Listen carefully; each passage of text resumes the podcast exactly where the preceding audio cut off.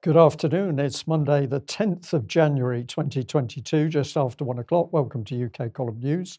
Your host today, Mike Robinson, myself, Brian Gerrish, and we're delighted to be joined by David Scott, bringing us northern exposure from north of the border. And a special guest who we will introduce in one second. It's a bit misty outside. Brian. It is a bit misty, indeed. It's a bit like the political situation in UK. Yes. Uh, okay, so uh, let's uh, welcome David straight away. We've got a guest coming on a little later to give a, uh, a presentation, but uh, maybe you'd like to introduce her.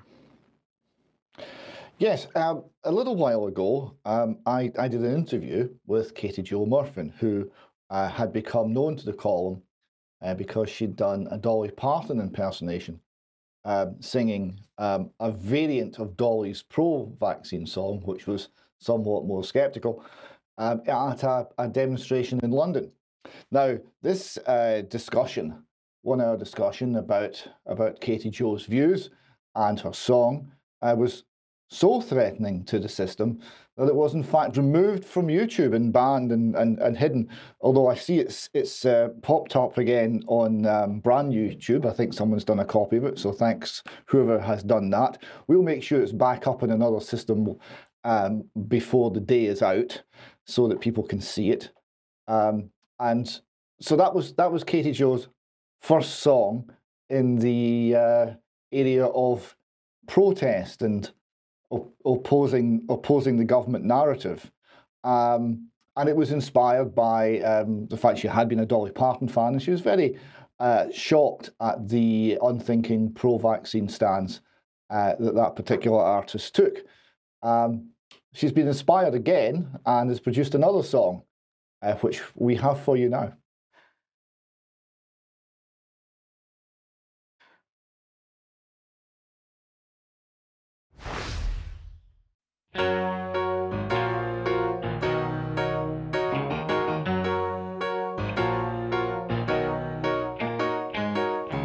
Here we go again. One more attempt to take your freedom forever. Another made up strain. Omnicron is the name. It's time to unite and stand together.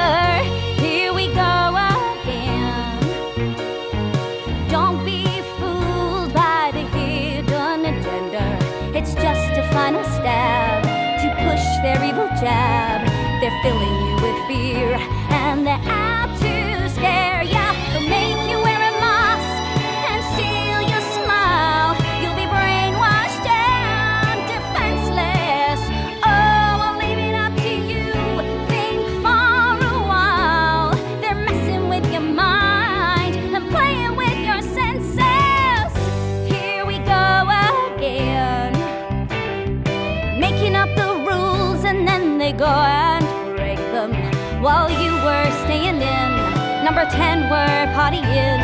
If they lock us up again, just say no.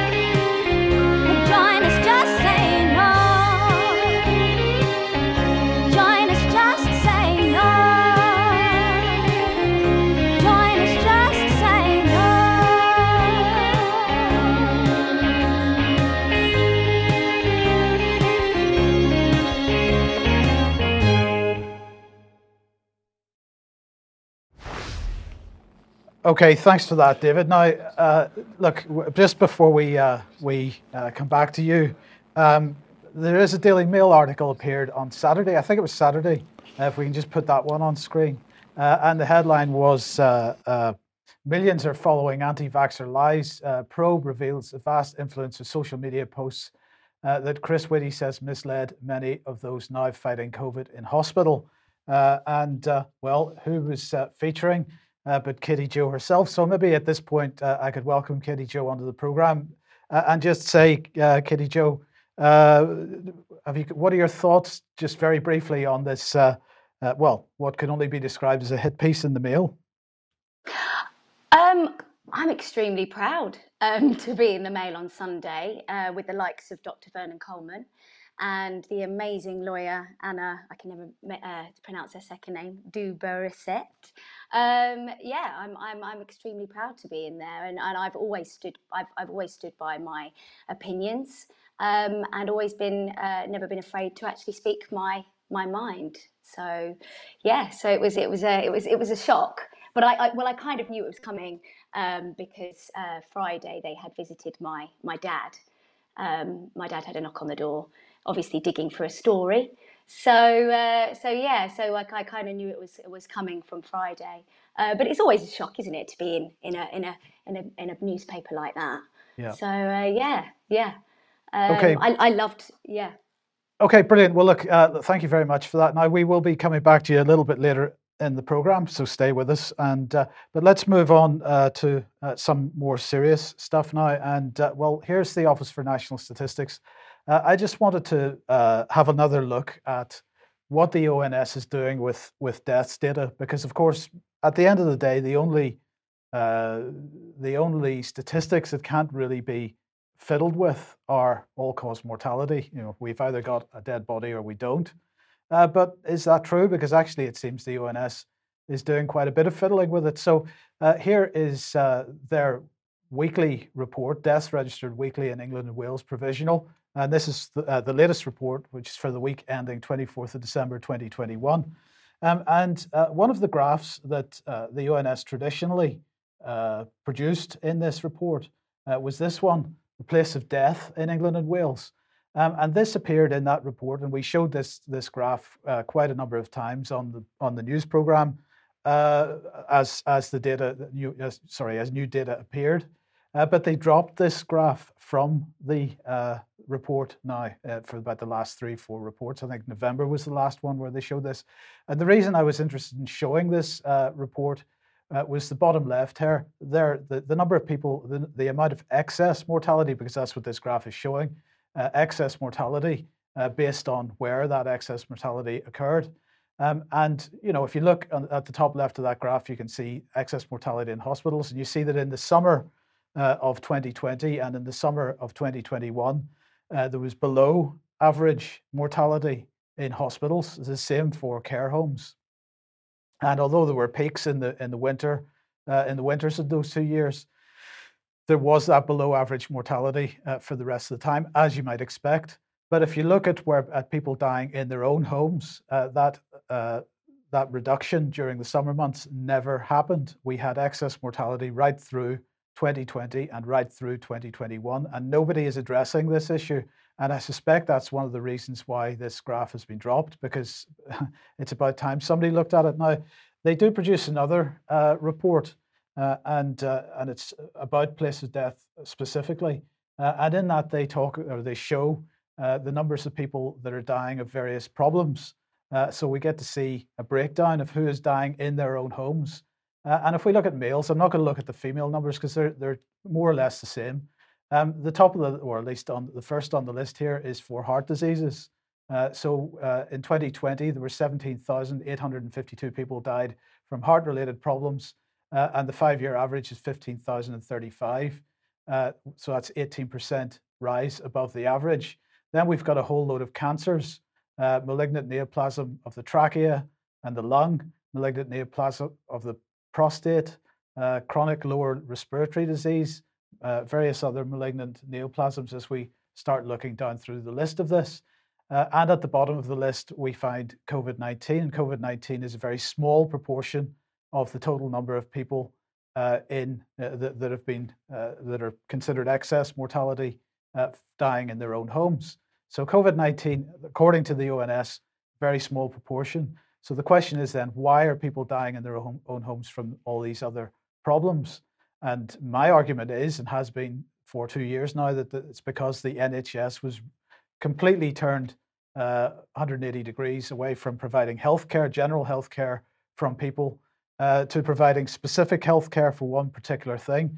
Uh, and they also produce uh, another graph, which I think is even more stark, because this is showing deaths registered in private homes from 2001 until 2021.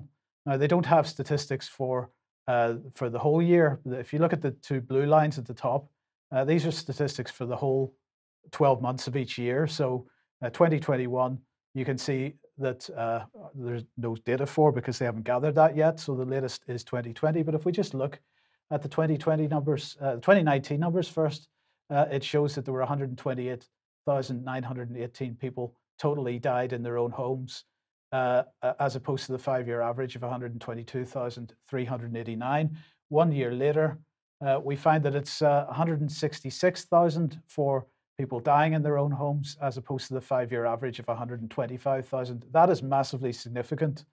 Um, and if we're looking at uh, COVID deaths, and the government is claiming that X number of people in 2020 died of COVID deaths, uh, and we find that, in fact, if you compare that to what happened in people's own homes, where the vast majority of, I mean, 95, 96, possibly more percent of people died of non COVID related issues uh, as a result of not receiving healthcare. Uh, and this is, continues now. So here's the latest uh, number of deaths registered by week.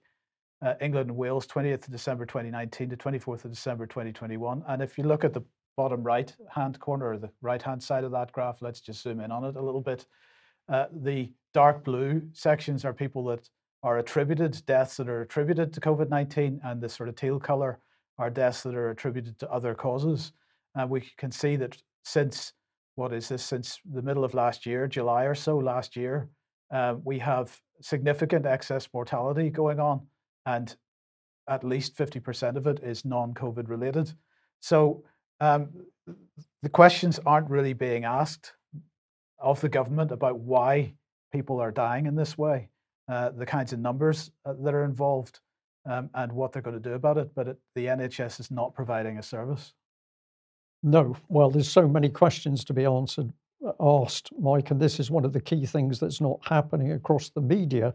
We're not seeing any dialogue um, between qualified people over the statistics in the same way we're not getting any medical debate. And if you say, why is that taking place? Because the government doesn't want the debate, because if the debate was to be had, the truth would come out. It's, it's as simple as that. Uh, and so, David, uh, here we have another sports person uh, affected by the vaccine.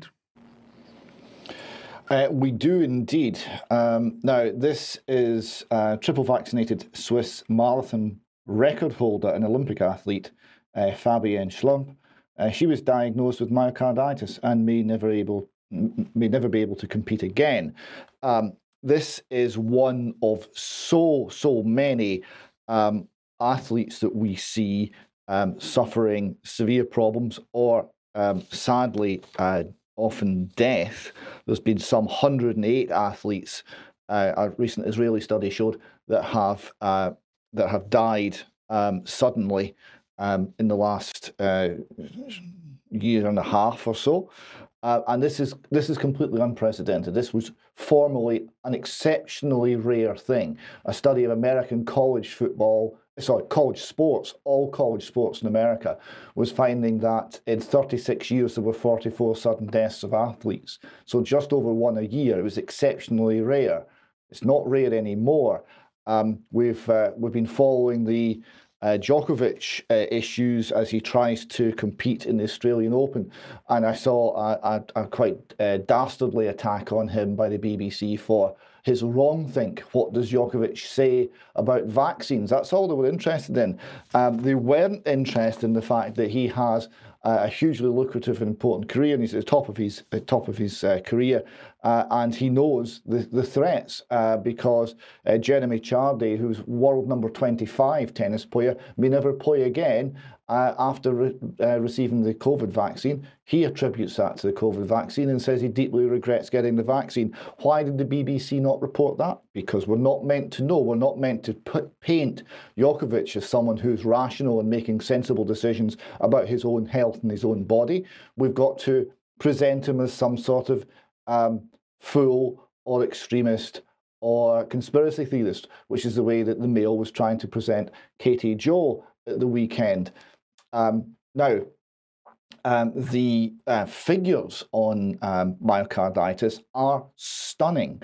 Uh, we see here from Open VAERS in America, uh, myopericarditis reports, the, the big red lines are age group lines. So this is this is single age, one year age groups, uh, and we've got up to nearly 350 reports of 18 year olds. You see the, um, the, the, the, risk is disproportionately in the young, uh, the fit and the healthy. And the almost invisible blue lines, if you squint very carefully, if you freeze the screen and blow it up, you'll just see the, the blue lines down the bottom. That was the previous reports of uh, myopericarditis due to the flu jab. So this is enormous and completely unprecedented. And of course, the governments and the mainstream media are trying to conceal it by, by just saying nothing about it. Uh, it seems to be even worse after the second jab. Uh, this next uh, next graph again from Open VAERS, um, the blue lines are post first do- dose myopericarditis, and the red lines, which are generally higher, particularly in the young, are post second dose. So it seems to get worse the more often you're jabbed. Um, and the final graph we have here from you is absolutely stunning. Uh, this is uh, year by year um, reports in VAERS, which is the vaccine database, vaccine injury database in America, of myopericarditis. And the, the, the graphs are v- basically invisible up until 2021. And when it suddenly shoots from almost nothing up to 25,000 reports the, that this shows there is a huge problem with the vaccine. This is what VAERS is for. This is why this database was set up as an early warning of trouble. It's, it is beyond blinking red. It's all sorts of alarms are going off and they are being ignored. Uh, yes. Okay. Well, let's uh, let's come on to this then, because here is uh, the government's latest advertising campaign launched today. Uh, and uh, it's all about uh, making sure that uh, pregnant women are boosted. Um, so uh, it reduces the risk of my baby being born prematurely. Apparently, don't wait until baby arrives. Get vaccinated now is the message. I had the flu vaccine and the COVID 19 booster, uh, is this one. So this lady, of course, gets two colored lines around her. Um, but, David, again, you're talking about the, the red flags being ignored. Um, but it's actually much worse than that, isn't it? Because, well, let's have a look at NHS Glasgow and Clyde here and their updates uh, for pregnant women. Yes, so we looked at the figures. The, the, the safety studies in pregnant women are limited, to put it mildly. Uh, but the the CDC and others in America said eh, it's all fine. There's nothing to see here. But they were basically con, uh, looking at the rates of spontaneous abortion, uh, of miscarriage. Um, but they weren't correcting for the fact that their study only looked at well, looked predominantly at women in the second and third trimester and not um, mostly in the first trimester. If you corrected for this, it showed at, at very least a two and a half fold increase in in uh, miscarriage, and uh, it's astonishing that this was. I can't believe that they didn't know. I can't believe that that that, that we would do do an analysis that they wouldn't think of it must just be hidden. It's it's tremendous. Now, um, this um, next thing from Greater Glasgow and Clyde um, is a, a, a, warning, and they've, they've used a, a very uh, angry red colour. Uh, COVID nineteen coronavirus information updates, um, and uh, they they they sent uh, they, they, they direct you towards uh, their own website for an update on information relating to fertility treatment. And this is very strange. So, um, firstly, note the way that they actually make the case here. So, they, they say the Scottish Government's Chief Medical Officer wrote to uh, chief execs in the NHS highlighting updates from the Joint Committee on Vaccination. uh, who, who have said that pregnant women are now a high risk group. So this is a very low grade. This is a statement of opinion. This is not science. This is not data. This is a statement of opinion. In addition, they say the latest evidence um, from obstetric, the, the obstetric uh, surveillance system um, has said that unvaccinated pregnant women and the babies have, have died after admission to hospital with COVID 19, with COVID, not from COVID. And 98% of pregnant women in ICU with COVID 19 are unvaccinated. Well, most pregnant women are unvaccinated at this point, so that doesn't necessarily mean very much, but it's certainly it's certainly a figure uh, selected to generate as much anxiety as possible. And then they go in light of this and the Omicron variant, which is spreading through communities, which again ignores the issue about how dangerous it is or isn't. Uh, they've decided to suspend all fertility treatment unless you are vaccinated. You and your partner, incidentally, are vaccinated. And they then go into some, cute, some uh, frequently asked questions, and some of those are stunning. How long will it be deferred or postponed, this treatment? until February 2022, and then we'll review it. So maybe forever, we don't know yet. If the risks, uh, if the risks are in pregnancy, why does my partner's status ma- matter? If your partner gets infected, you will be exposed to the risk of infection. Uh, bear in mind that the vaccines are meant to work, right? Yeah, but, but never mind. Uh, if you are confirmed contact, you will then need to isolate and be unable to attend for monitoring and treatment. So their policies will disrupt the treatment, therefore the treatment's cancelled. Right? And item three is a stunner. It's our personal choice to get vac- to get a vaccine. To get vac well, actually, this shows you the quality of the, the, the, the, the production here. It's our personal choice to get vaccine vaccinate. Vaccinated, it should be. Uh, why are you forcing us to get vaccinated? And the, the response is it's still your personal choice as to whether you have the vaccine. All we are saying is that we cannot proceed with treatment without evidence of vaccination due to the risks involved. So we will exclude you from fertility treatment, but we're not forcing you to get vaccinated. Oh no, quite quite the reverse. Um, and then um, uh, I quite like number five. I am self-funding. Why does this policy this policy apply to me? Doesn't matter if it's NHS or private. We're not going to do it. We're going to follow the government's diktat. Um, and will there be further deferral? Well, we don't know. We'll have a look at the data in February and we'll decide whether we're going to treat you. So that's the the nature of the pressure that's been applied to uh, people who want to uh, get fertility treatment uh, to force them to get vaccinated and we see the level of fear that's being put in pregnant women's minds about the risks they're running. But when you look at the data, when you look at the figures, you get a completely different story. This is the problem we're seeing all, on, all across the government narrative. It is not based on factual data, it's not based on reasoned analysis. It's based on fear and hype for reasons unrelated to anything uh, scientific or prudent.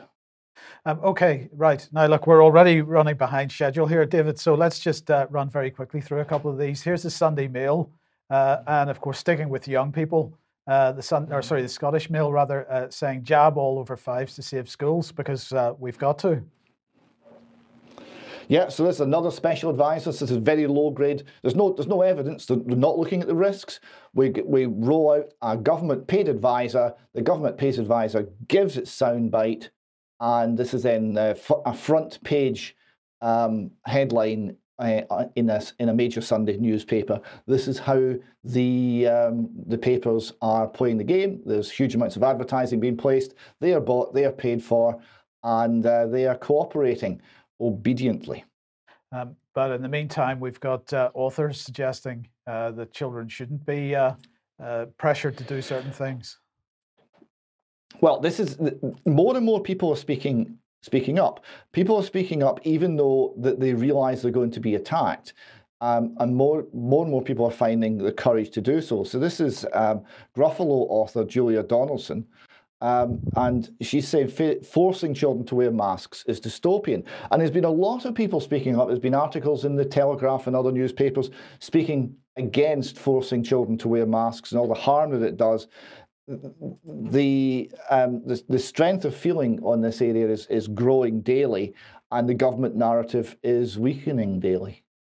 Uh, indeed. Okay. Well, look. Uh, good news, everyone. Good good news because there's uh, another week's gone past and there's a new variant, uh, or is it a new variant? We're not sure. Well, it looks like the Delta variant and the Omicron variant have been dallying together, and they've produced a Deltacron variant, uh, and this is doing the rounds in Cyprus apparently.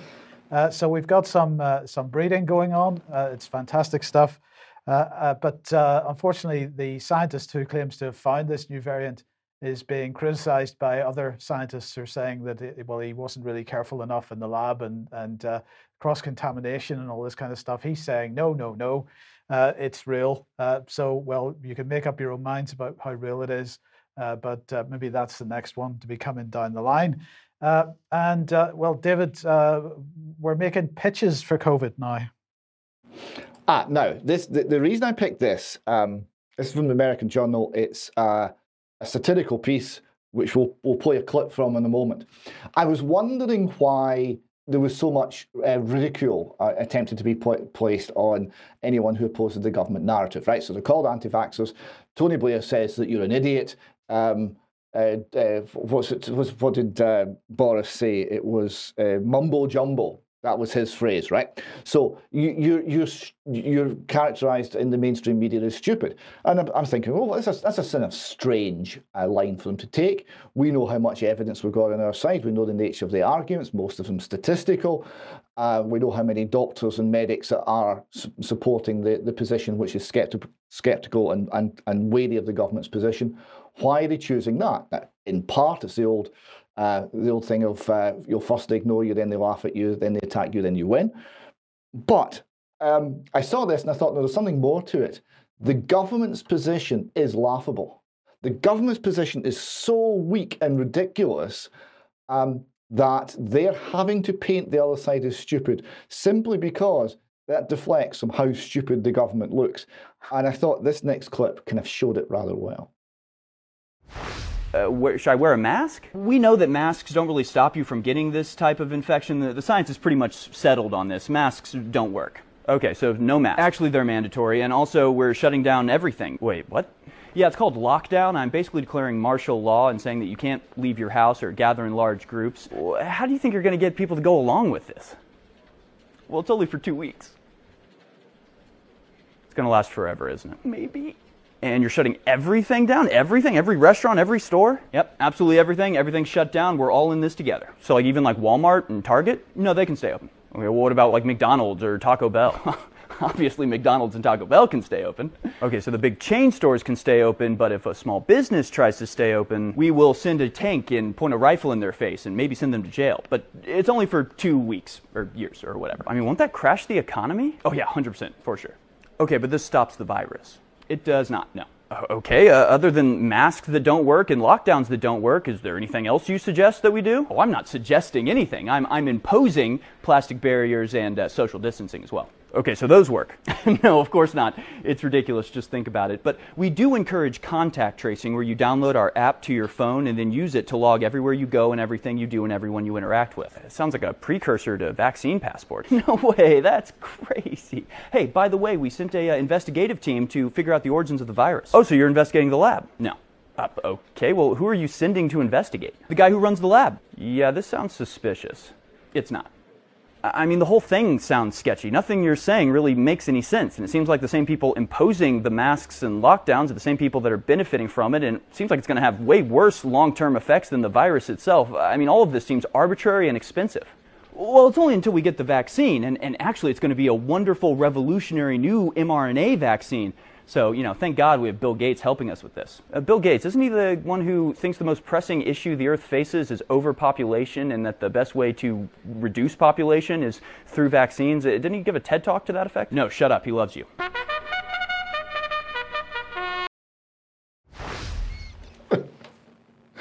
and that is the government's narrative. It, it's, I mean, it's, it's poking fun at it, but it's not misstating it. That's the government narrative. We can we have tracked each piece of that video over the last two years as the information's come out. Um, so they have to be pointing and saying, uh, the, the opposition is literally stupid and not worth listening to because if anyone listens, they're going to be persuaded. Yes. Okay. Well, that uh, brings us quickly on to Channel Four News. Uh, and uh, well, right. That, yes. Go ahead. Well, uh, I, I, spotted this and I was I was really stunned by it. But the thing that's really stunning uh, is is the date. It's it's from 2019. It's from the 9th of October 2019. Yale history professor Timothy Snyder. Now, if you didn't know, and the fact that the only thing that, if, if this was about COVID, I don't think Channel 4 would actually broadcast it. But if you didn't know, you'd think he was talking about 2021. And the comments are extremely insightful. The reason why we know fascism is possible is because it already happened once, and it happened in places that are not so distant from us, either in place or in time. It's patently clear that some of the people who are involved in current politics are people who have learned from the 1920s and 1930s and are borrowing some of some of the tactics of the 1920s and 1930s. What are the tactics you think that are being borrowed? The fundamental tactic which has been borrowed is uh, a rhetorical one. So there, there's a notorious manual to propaganda, which was composed in a Munich prison beginning in 1924, which advises that what you should do in political propaganda is always find simple slogans and repeat them over and over again with the effect of dividing your, your listeners into us and them. That has clearly been uh, revived as a tactic on both sides of the Atlantics more more basically, the idea that politics is not about reasoned dispute towards constructive policy, but politics is in fact fundamentally about friends and enemies. That's a basic fascist idea, which was articulated uh, maybe most famously by Carl Schmitt. That has clearly returned as a tactic. If if what they are doing though is harnessing the popular will of of a majority, what's wrong with what they're doing? I mean, the answer to your question is the essence of the tradition of Anglo Saxon law going back to the Magna Carta. There's a reason why we have law, and the reason why we have law is that law comes before the king, or in modern times, law comes before the ruler, which means law comes before whatever momentary urges um, the ruler might say that he is embodying. So if we say whatever we think at this particular moment is what goes, that means we're saying goodbye to law, we're saying goodbye to predictability, we're saying goodbye to the basis of the system that, that we have. And that's that's COVID in 2021. The government's harnessing the popular will of the majority. And we are pointing out that this involves saying goodbye to the law and going into arbitrary rule. That's where we are. Yes. And, and I'll pause at that point because uh, the gentleman hit the, hit the spot, no question of that. Uh, well, what is the media doing? We've we've got the bigger media, we've got the BBC, we've got the bigger newspapers, uh, but over the weekend, on Saturday, in fact, something happened that has never happened to me before, and that is I was contacted by a number of people about our local Plymouth paper, the Plymouth Herald. And a uh, very interesting headline, we'll bring it up on screen. Um, let's have a look. 80% of COVID 19 patients in Derriford haven't had a jab. And then there's a blurry picture of, a, in fact, a, a surgeon um, uh, Royal Navy surgeon, it turns out to be, but a blurry photograph him in his mask. Now, the first thing I noticed was that 40% of the front page is second-hand cars, and we're going to say roughly 60% is unsupported NHS comment, because when you get inside the newspaper to have a look at what's going on, um, what isn't there is detailed inf- information, statistics, and evidence. But let's just have a little look. And uh, when you open the page, this is what you're faced with. This is the uh, article. But how does the Plymouth Herald ram home uh, this article um, so that there's no question people understand what's going on? Well, let's hit the magic button because this is what you're faced with. So, straight away, a full page NHS advert get boosted now. And now we can see the context of the second one, where we've got this uh, Royal Navy officer who's giving literally his opinions because there's nothing no evidence to back this up. This is simply opinion, Mike. Yes, but the headline on the inside is really important. Up to eighty. This is the this is the uh, uh, you know women's wrinkle cream uh, up to statement there. It could be 1% is up to 80% of, of 0% is up to 80%, right? So so up to 75% of women agree that this wrinkle cream reduces wrinkles. So that's exactly the, ty- the type of uh, marketing we've got there. Type of marketing, spot on, Mike. So let's go into the article. I've just pulled out some of the comments from this gentleman, Stuart Dixon. Interestingly enough, they don't actually say he's Royal Navy, they just say Surgeon Commander. So it's almost like they want to strip away the fact that this is a military man speaking. Will a military man criticize the government whilst he's still in post? I think it's very, very unlikely. But here's the uh, quote It's not uncommon for unvaccinated patients to develop a sense of regret for the decisions they've made in the past not to be vaccinated. Recovery can be prolonged, going well beyond their time in hospital with rehabilitation over a number of months. Some patients are only now returning to normal activities nearly two years later. These are just statements, there's no factual uh, detail to support what this gentleman is saying. And he adds that at times 80% of the Derriford patients were unvaccinated. So this uh, proves your analysis spot on, Mike, that of course the front page is, is hyped up to give maximum effect. Some individuals will be unlucky enough in the weeks ahead to need hospitalisation and, and intensive care as a result of COVID infection. We are seeing a dominance of unvaccinated within the intensive care environment both locally and nationally. Oh, I find this one difficult because we've got some parts of the government trying to tell us that 90% of the country is vaccinated, but we'll leave that aside. And he goes on to say approximately 61% of patients in intensive care with a COVID infection nationally are not vaccinated. There have been times in the last month where that rate has been as high as 80% at Derriford Hospital. So this is, this is a word soup around what's actually happening.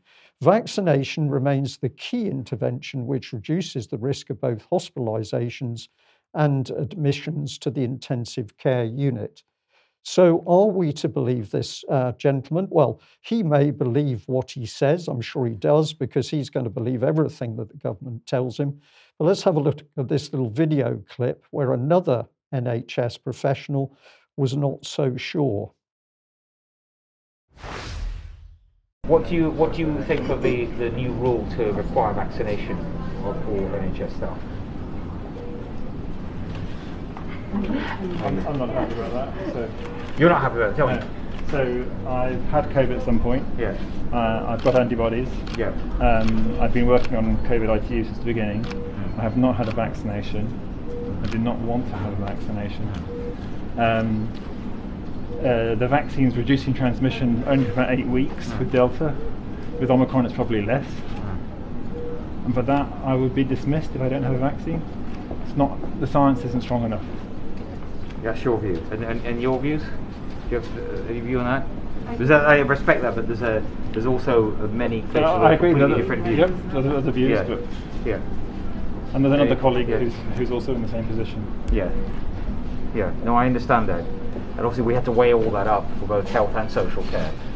And there, there will always be a, a debate about it. But it's Mi- a, maybe yeah. there's an opportunity to reconsider with Omicron and the changing picture, or at least to nuance it and allow doctors who've had antibody exposure, who've got antibodies, Yeah. who haven't had the vaccination, to not have it because the protection I've got from transmission is probably equivalent to someone who's vaccinated. Yeah, but at some point that will wane as well. But if you want to Yeah. provide protection with a booster, Yeah. you'd have to inject everybody every month. If it's worn off by two months, yeah, if, it's Yeah. wo- if the protection's worn off the transmission after two months, Yeah. Then after a month you've still got a bit of protection. Yeah. So if you want to maintain protection, you're going to need to boost all staff members every single month, which you're not going to do. Yeah, we well, we take advice on on when, when how much you may need. but it's not going to achieve yeah. a practical benefit. Yeah. Yeah. Well, we take the very best advice that we can. I understand, but Yeah. you're from the, from the people that are vaccine experts. Yeah, from the people that are vaccine experts. In other words, shut up, you're not a vaccine expert. Outrageous. What he dismisses him, first of all, by saying your opinion. Well, it isn't just an opinion because it's qualified medical opinion that, that, that uh, that man is passing. And that's the first brush off. And then he attempts the brush off by saying, well, of course, you're not really an expert, go away. Nevertheless, what we can see on screen is the fact that qualified NHS professionals are, are questioning the policy. But of course, this is not being debated in, in, the, in TV and it's not being debated uh, through the press. Uh, what had me in stitches about it was that the doctor was saying what he said. Javid then turned round to the uh, to the nurses and uh, look, almost hoping that they were going to pipe up and give him some support, and he got nothing. So, so he he, uh, he then had to continue the conversation with the doctor. Yeah, it's clear. I mean, I don't know whether the three nurses were were vaccinated or not, but it's clear that there's. Uh, uh, very little support for this policy. I think if you watch the nurses carefully, or you watch the clip carefully, you'll you'll see in the beginning that the nurses I think, want to say, no, we don't agree, but they're too frightened. But let's come back to the Herald, because how did the Herald work to get its message across? Well, what we found as we dug into the paper was yet another full page advert. And this is the particularly unpleasant one from the NHS, where it's saying that if you haven't got fresh air, the air around you is full of these horrible black particles, and anybody breathing them in is going to become sick. This is a sort of play on the plague. Um, what was the story? Uh, well, actually, this one was quite a good story because it was a, about a very good charity in Plymouth that's doing a lot of good work with the homeless. But I was fascinated, the full page advert didn't really have the punch it could have had, but the punch article came a few pages later, where we've got another full page article with a local MP uh, here, and he's saying that he wants to get air purifiers in all city schools. David, I'm just ask you to listen to this bit uh, carefully. I've got some statements from this MP, Luke Pollard, and there's a few things which uh, I don't think tie up. I'll ask you about. So he said, Education is precious. Children in Plymouth cannot afford to miss any more school due to outbreaks of COVID. Uh, that's why I want to see a plan from ministers for accelerating the slow pace of vaccination of children for more ventilation for classrooms and more mass testing in school. So, no messing around with this man. He's on about ventilation, but really he wants to get the children vaccinated. But then it goes on ventilation has been proved to slow down the spread of COVID. With rates of Omicron, uh, Omicron surging, we need air purifiers in every school, in every classroom, so every child in Plymouth has the chance to learn. So, David, uh, as, a, as an engineer, the question is ventilation, but he's talking about ventilation, but now he wants air purification. Uh, the two are not the same. The two are not the same. Um, ventilation in a cold, damp winter British climate is not necessarily the same. It's not just a matter of opening a window. Uh, that can have negative effects as well as positive effects. Um, air purifiers, what, that, that scrub out virus particles? Really? This is news to me. Is he just making this up on his, as he goes along? I mean, we, we're normally taking out things like pollen with air purifiers, uh, which are much, much larger particles. Um, maybe, maybe, maybe pollution, um, maybe hydrocarbons, but I, I, find this um, very surprising. It seems unrelated to anything that I've seen in the literature uh, at all. Did you just make it up? Uh, yeah, it's being made up. We're not seeing the evidence. So uh, have a look at this one because is Luke Pollard well informed? Well, maybe he's not because the Evening Standard here says very clearly in this article no sign of a surge in severe Omicron cases and deaths, according to uh, a professor, Spiegelhalter. Um, so the minimum we can say is debate is needed. But if we summarize the Herald article, we've got no detailed statistical evidence to support its claim. We've got no interviews with affected Derriford patients. We've got no professional medical counter narrative or comment. We've got no interviews with people who regret having had the vaccination, and there are many of those people. So we're going to say we think this is very, very poor reporting by the Herald and it needs challenging. But it gets worse because if we head to what's called Herald Opinion, uh, it says this: Is it time to make love? Uh, sorry, to make life tough for the unjabbed? And if we take a few excerpts out of that, the argument given by many who oppose the COVID 19 vaccination is that uh, it's a minor illness that does not uh, justify interfering with the body's natural immunity. And it goes on to say, yet despite drop in vaccination, sorry, yet despite drop in vaccination clinics being readily available, there are still those who remain steadfastly opposed to vaccination. Perhaps it's time for the UK to follow the lead of many European countries that are making it difficult for the unvaccinated to lead normal lives. And the killer part is the end of this particular statement, which I would regard as an editorial, but it's difficult to tell. While it may go against our belief in democracy, so do the restrictions on our liberty that everyone has been forced to accept over the past two years. So, Mike, this seems to me that basically we've got a journalist, nameless, who is simply saying that, uh, well, yeah, we've gone past democracy. Does this tie in with your man speaking about the rise of fascism, David? Uh, I think it. I think it does. I'm just checking on the uh, um, the air purification question. Indeed, there are clean air uh, purifiers um, um, that are on the market for medical uses uh, that claim to remove allergens, uh, bacteria, and viruses um, from the air. And they're they're trusted by businesses globally, including the NHS, the MOD, and UBS Bank. So that that's actually quite interesting. Okay, and uh, we'll just end on this because this is this particular edition of the newspaper. I think why so many people were just amazed at what was actually printed. Uh, this is more of the fear because now we're on to bird flu, and uh, we've got another full page article retired rail worker first to get bird flu strain.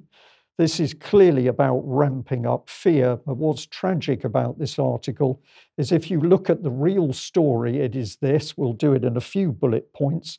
Uh, this gentleman, Alan Gosling, uh, apparently he, he has got bird flu. This is what tests have, have uh, shown, but he's not unwell. He doesn't feel unwell. He doesn't feel poorly, to use the description in the article, but he's still in forced isolation. His health questions have not been answered. So he's a very worried, puzzled man at the moment because he's been he's been completely closed down in forced isolation. Uh, what have they done? Well, they've killed all 160 of his ducks. Uh, they've killed his budgies and his cockatoo. And he's now in a position where he says that his life has been destroyed and he feels, a, he feels he's living a nightmare in a morgue as he looks at all the empty uh, cages for his budgies. So this is brutal treatment by agents of the government based on what evidence that this uh, flu is dangerous. And uh, if you attempt to find out who makes the Herald opinion, well, is it the Herald print editor? We're not sure. Is it the regional editor? We're not sure. Or is it Reach PLC that uh, owns the overall Herald brand, we're not sure. It's very difficult to tell. So it's all become a little bit opaque. yeah, indeed. Uh, okay, if you like what the UK column does and you would like to support us, uh, then please head over to ukcolumn.org forward slash community. There are options to help us out there. Uh, and as we've said recently, if uh, if you are watching UK column for free and you would like to uh, uh, support us, we do need that financial support. so that would be very much appreciated. also, share our material on the various platforms that we're still on.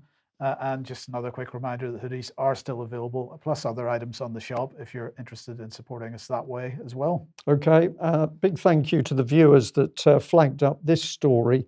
Uh, they sent it in because it's simply so unpleasant. This is The Guardian why pruning friends has been so common during the pandemic. Pruning is usually a technique applied to roses in winter, but more recently, the gardening term has been cropping up whenever sociologists talk about our social lives. People have, quote, been pruning friends. Encourage you to read this truly despicable article. And at the end of it, the uh, last paragraph is this one. Uh, it, it, it, eventually talks about a particular um, contact in Australia. It says Melbourne based Cynthia hadn't really met anyone new over the last couple of years, but she recently struck up a conversation with a stranger at the local cafe and liked them immediately. At first, she tried to play it cool, but eventually she figured, F it. I invited them over for a barbecue. Nothing beats a new friend crush, and it's been a while. So, what the article is really about is the complete breakdown of uh, relationships and society as a result of lockdown but The Guardian turns it into a quasi scientific uh, nothingness, I think. I was just, uh, this uh, slightly out of order, but uh, this was also the uh, Evening Herald, Mike, and apparently um, Tom Daley, the Olympic uh, diver, has brought out a knitting line, which he's promoting here. But I don't think we're going to have much competition for the UK column hoodies. no. Okay. let's let's see, where are we? Um, is this Katie Jo now at last? If I can welcome you back to the program, Katie Jo. Um, Hi, thank you. Uh, it's great right. to be on UK. Okay, well, it's great to have you on. So uh, uh, we're starting uh, with The Guardian here and uh, plans for 50% funding cut to arts subject uh, subjects at universities catastrophic. Yeah, absolutely. It's, I mean, uh, his quote, so Gavin Williamson's quote was he believes his recommendation to reprioritise money away from the arts towards STEM, medicine, and healthcare subjects is justified to support government's priorities. Um, and I think we can safely um, replace the word priorities with the word agenda. Um, you know, if we look at the uh, the um, cyber campaign, cyber first campaign, that used this photo oh. of a young, talented, and beautiful uh, aspiring dancer from Atlanta uh, called Desiree, um, with dreams of attending college and studying dance. Um, both Desiree and the photographer Chris Alex, who took the photo, um, were shocked and extremely hurt uh, by the way the photo was used. Um, Desiree said, um, I can remember growing up hearing uh, dance is an art. It's, uh, it's not a career, just a hobby. And the UK campaign took me right back uh, to that place mentally, which was a bit scary. Um, back to being about 11 or 12 and feeling like I had to be someone I wasn't and suppress my creative energy to satisfy what others saw as productive lives. Um, this campaign not only featured uh, a ballet dancer, but other careers, all careers, it seems that the government consider as irrelevant. Um, never mind the fact that it takes unbelievable dedication, blood, sweat, and tears um, to, to, to make it as a dancer. Um, and uh, yeah, so that's there's that photo of uh, Fatima could keep, teach you a thing or two about hard work. Um, and I just absolutely love the British sense of humour. So I had to uh, add in the, the memes that had been created um, that featured Dominic Cummings and, uh, and our, our, our uh, Prime Minister, Boris. Um, and actually, it was Dominic Cummings' antics that woke one of my friends up um, when he decided to take that that trip. Um, so I'm, I'm I'm grateful to him for actually doing that. Um, but I mean, how dare they be so insolent as uh, you know to, to to to say that to those of us that have dedicated our lives to the arts? Um, I feel. Um, Katie, Katie, Joe, if I could just interrupt a second, if we just put Dominic back up on screen here. Oh yeah, uh, yeah. Uh, and uh, well, Dom's next job could be castle tour guide, but uh, just in the bottom left, uh, in each of those images that we showed there, uh, um, rethink, reskill, reboot from HM. Reboot, yeah. Yes, and the I think this campaign. Yes, but this echoes what David was saying a few minutes ago about from that Channel Four clip about 1930s 1920s, 1930s style propaganda, doesn't it? Oh yeah, absolutely. Yeah, that's it. It's, it's all about the propaganda, um, and it's all about uh, getting people to to retrain and rethink, um, uh, because there's an agenda here. Clearly, there's an agenda, um, and you know when you look at the people uh, like myself that have, um, you know, it, I, we literally feel like we've been we were born to perform. It's something that you it's a passion that runs so deep. You can't just ask these people to retrain. Um, and you know it breaks my heart to think actually what the future's like for those of us especially my young daughter who wants to be um, a performer um, for those that, that aren't going to conform and aren't going to comply I don't know what the future looks like for them in the um, entertainment industry. Um, you know, my husband, who's a fantastic choreographer, had an audition recently where um, it was just one of the most awful experiences of his life. He went along. Um, first thing he was asked for was his mask. Where's your mask? He said he was mask exempt. Um, and they said, okay, well, just pop a visor on your head for now. Um, but it's not our policy. You know, everybody needs to wear a mask. And this, bearing in mind, this audition took place when restric- restrictions were at their most relaxed. Um, he was then taken into a room and um, where he thought actually it was going to be a do-it-yourself lateral flow test, um, but he was uh, he was met with a five-person testing team.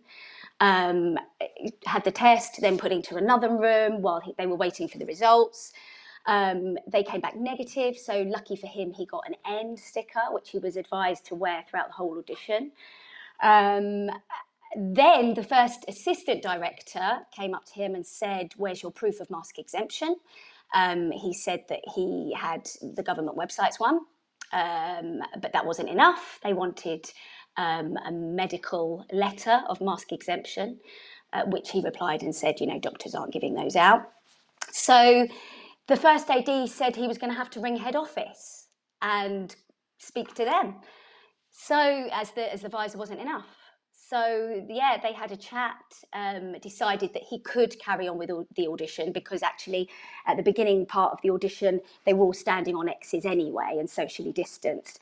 Um, and I, my, my husband said it was just the most surreal thing to be in a creative audition with um, everybody in masks. I mean, I don't know how you can see how people are acting when you can only see their eyes. Um, but it was the it was the second half of the audition that was the icing on the cake. Actually, um, it, it, it, required them to, um, to for the auditionees to do some improvisation around a table, and Tom was given his own table across the other side of the room, um, whilst the others all huddled around uh, a table together. Um, he just felt like an absolute leper and knew at that point that there was just no way he was going to be cast you know, in this show. Um, and you know, he, he went from the audition straight to the pub for a pint. And it was like stepping into a, a, a, totally different world. You know, nobody was in masks, everybody was hugging and, you know, feel, you know, packed into this pub. And it just goes to show that, you know, there are companies that are taking the, the you know the policies and they're they're you know forcing them their own uh, a little bit like local independent shops. Um, I've I've kind of uh, found that local independent shops um, are enforcing masks, even though some people have exemptions. You know, they're, they're, they're not happy. And a friend of mine recently, it's caught on camera, was in a shop, um, said she was mask exempt. He wasn't happy with that, and he actually called the police on her and said, "Oh, uh, police, I've got uh, I've got an anti-vaxer in my shop." And she, she hadn't even mentioned vaccines. She just said, I'm, I'm mask exempt. Um, so yeah, it kind of leaves us with with uh, with wondering what what the what the future is going to be like for artists um, Katie, in the business. Katie, can can I ask you? Is this um, obviously it's increasing? Uh, what you're describing, the lockdown on performing arts, is increasing or has increased over the last eighteen months. Were you seeing anything that you were concerned about before? Or is it just in the COVID period that you Oh no, seen? no, not at all. No, I think I think this has been going on for a long time. Um, especially uh, the woke agenda is a part of this. Yeah. Um, the curtailing of free speech um, is, is t- destroying creativity. Um, I don't know about you, but I, I want my entertainment to be fearlessly free thinking and I want it to push boundaries and I want there to be a wide range of views. You know, um, it's just crazy. I mean, if you don't like something, you turn it off, don't you? You know, we've all got the power to turn the telly off or scroll past it if it's not your cup of tea. Um, so, and I think that anyone um, that has a controversial opinion um, or an idea that would go against political correctness um, is in danger of being ostracized um, and you know from the business and that's always you know it's always been that way um, and you know you get called all the names under the sun now like homophobic xenophobic racist i mean like probably a lot of your viewers, just having the opinions and, and, and questioning the the pandemic, you know, puts you into that that category now. Okay, so Um, so last last question, if I may, what what would you like to see performers doing? If they're if they're What- experiencing well- these things, what would you encourage performing arts people involved in the performing arts to do? to do what I've done, make stand, stand up, don't don't comply. And I think the future is that we create our own. We create our own entertainment, um, which is ex- you know, and we create our own news. We get exactly what you guys have done here at UK Column. It's time, I think, to step away from the lamestream, step away from from that world and create our own world. Yeah, excellent. Okay. Thank well, you very- Thank you very much. Yes. Yeah. Um, okay. Well, look. Uh, let's just quickly move on then to uh, to, to digital identity, uh, because uh, lots going on here. The Home Office uh, and the Dis- Disclosure and Barring Service are working with the uh, Department for Digital Culture, Media and Sport uh, to develop the proposals for new legislation, which is going to establish a UK digital identity and attributes trust framework. Now, we talked about this a couple of times last year. Uh, I think it was April, uh, February, in fact, it was uh, last year that the trust framework was initially launched, and then there was uh, a subsequent round of uh, of uh, movement on it in September or so. But this framework is there to set the rules and the standards for organizations to follow in order to carry out secure, trustworthy, and consistent digital identity checks. So basically, if you're going for a job uh, or whatever, uh, your identity has to be confirmed. Whatever scenario it is that your identity has to be confirmed, third party companies are going to be providing that service. Uh, so let's just have a quick look at this. Uh, the, there'll be a data management policy as part of this framework, which explains how the third party companies create, obtain, disclose, protect, and delete data. Uh, it's going to follow industry standards and best practice for information security and encryption. Uh, and this, these are their claims, uh, and it's going to tell the users if any changes, for example, an update to their address, have been made to their digital identity. And if you remember, uh, Matt Warman, uh, who was the or was the Minister for Digital Infrastructure uh, in February last year, said uh, it has become increasingly important in this digital age to be able to establish trust, particularly online. Uh, he said there are times in day to day life when you may be asked to prove something about yourself to access a service or product. Having an agreed digital identity that you can use easily and universally will be the cornerstone of future economies. And of course, what we're talking about here, uh, it shouldn't be uh, too much of a stretch for people to recognize that uh, uh, COVID passports, COVID certification, whatever you want to call it, is part and parcel of this. Um, so here's uh, some of the what the government was saying about it at the time. You're going to have attributes attached to you. So one type of digital identity which could be developed under the trust framework is similar to a wallet, but created securely on your device. It lets you store various trusted pieces of information about the, yourself. We call these pieces of personal information attributes, and you can choose when and with whom you share them, but probably never your whole wallet of information. Uh, this could include disclosing details from the government, such as your legal name, uh, date of birth, right to reside, to work, or to study, as well as details from other organizations, such as your professional qualifications and employment history. So, this is a very key point because it's being presented uh, in the government press releases. Uh, as uh, you know, jointly between the Home Office, the DBS as a disclosure and barring service, and the D- Department of Culture, Digital Culture, Media and Sport, as being something to permit or to, or to allow uh, immigrants to prove their right to work in this country or immigrants to prove their right to rent accommodation. But in fact, it's much broader than this. Uh, so, where does it take us? Well, here is one organization that's involved in this, uh, and, and uh, they are uh, talking about or they are working with another organization called EcoSpend here, and they're working with HMRC. So they've created an open banking attribute, one of the attributes that, that goes in your in your wallet, uh, which proves your identity. Um, so this is Yoti, uh, the, the digital UK, sorry, the UK digital identity firm Yoti. They're partnering with what they call next generation pay payments and data company EcoSpend to offer open banking attribute and payment capabilities.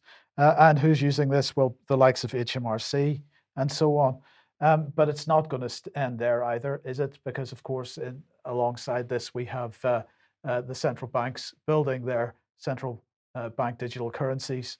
uh, and uh, not just retail, but wholesale, wholesale money being money in inverted commas. It's not really money being inverted, uh, being invented by the central banks here. This will be linked to these types of identity documents as well. Um, so that's where we are with this. Now, what's interesting is that companies, these private companies, are going to be allowed to um, apply for accreditation from the government as from some point this this month. Uh, the actual date that that opens uh, hasn't been released yet, but uh, some point this month uh, they will be doing that. Um, so, just to end this, in Switzerland last year in August, I think it was, uh, voters threw out the law that the, a law that the government was uh, proposing to build a digital, an electronic digital identity system of this type um, I think perhaps we might like to consider uh, encouraging the government not to press ahead with this as well. We, we, we certainly do. Uh, at the end of the day, the uh, the money system controlled by totally unaccountable private banks is is what is really behind this. Bank of International Settlements being a, uh, the lead. Yes, absolutely. And uh, if you want to see what we've written about this in the past, uh, and we have written quite a few articles on it, this is uh, Martin Edwards from 2017 Mark of the Beast, Digital Identity and the Cashless Cartel. Uh, here's one from Bernice Bartels uh, The Race is On. a new digital financial identity for every global citizen. Another one from Bernice called Entry Point. Uh, and also from Vanessa Beeley here, COVID 19, the big pharma players behind UK government lockdown, where she goes into a lot of detail about how COVID 19 has been used to drive this agenda forward. Yeah. Um, okay, where does that take us? Uh, Kazakhstan. Uh, and uh, well, I just wanted to highlight because the, the question uh, on Friday's program was um, what interference from external sources uh, has the uh, has Kazakhstan had, uh, and how much of uh, how many of these kind of NGOs have been there to, to sort of push forward the the opposition and the protests and so on. well, here is the National Endowment for Democracy just having a look at their awarded grants search. Uh, and well, what do we find? Well, they've been putting money into things like uh, supporting independent media, encouraging public participation, uh, what else have we got uh, on further on down the list? Uh, promoting and defending media freedom, uh, promoting and defending civil society, uh, independent video news uh, discussion and commentary. So they've been pushing money in for media development and for civil society projects, not just them. Open Society Foundations as well. Now, they don't publish their grants in the same way that the National Endowment for Democracy does, but they do have this blog from August last year, the Open Society Foundations in Kazakhstan, and it's absolutely worth having a look at. Uh, David, I don't know if you've got any thoughts on uh, on the Kazakhstan situation. Um, I'm probably not the best one to answer that one. I know I've, I've spoken about it with Alex, and he has many thoughts, many of them quite fascinating about the Kazakhstan situation. So perhaps Wednesday would be the time to explore that uh, with someone more knowledgeable. Okay, and uh, well, let's come on to uh, the NATO foreign ministers meeting that was taking place on Thursday, uh, sorry, Friday last week. And here's uh, Liz Truss, uh, and uh, well, she's right on message. Russia's military bo- bo- build-up on the borders of Ukraine and in illegally annexed Crimea is unacceptable. there's no justification for its aggressive and unprovoked stance towards Ukraine. we're clear that any Russian incursion would be a massive strategic mistake for which there would be a severe cost. Uh, the Russian government needs to de escalate, pursue diplomatic channels, and abide by its commitments on the transparency of military activities.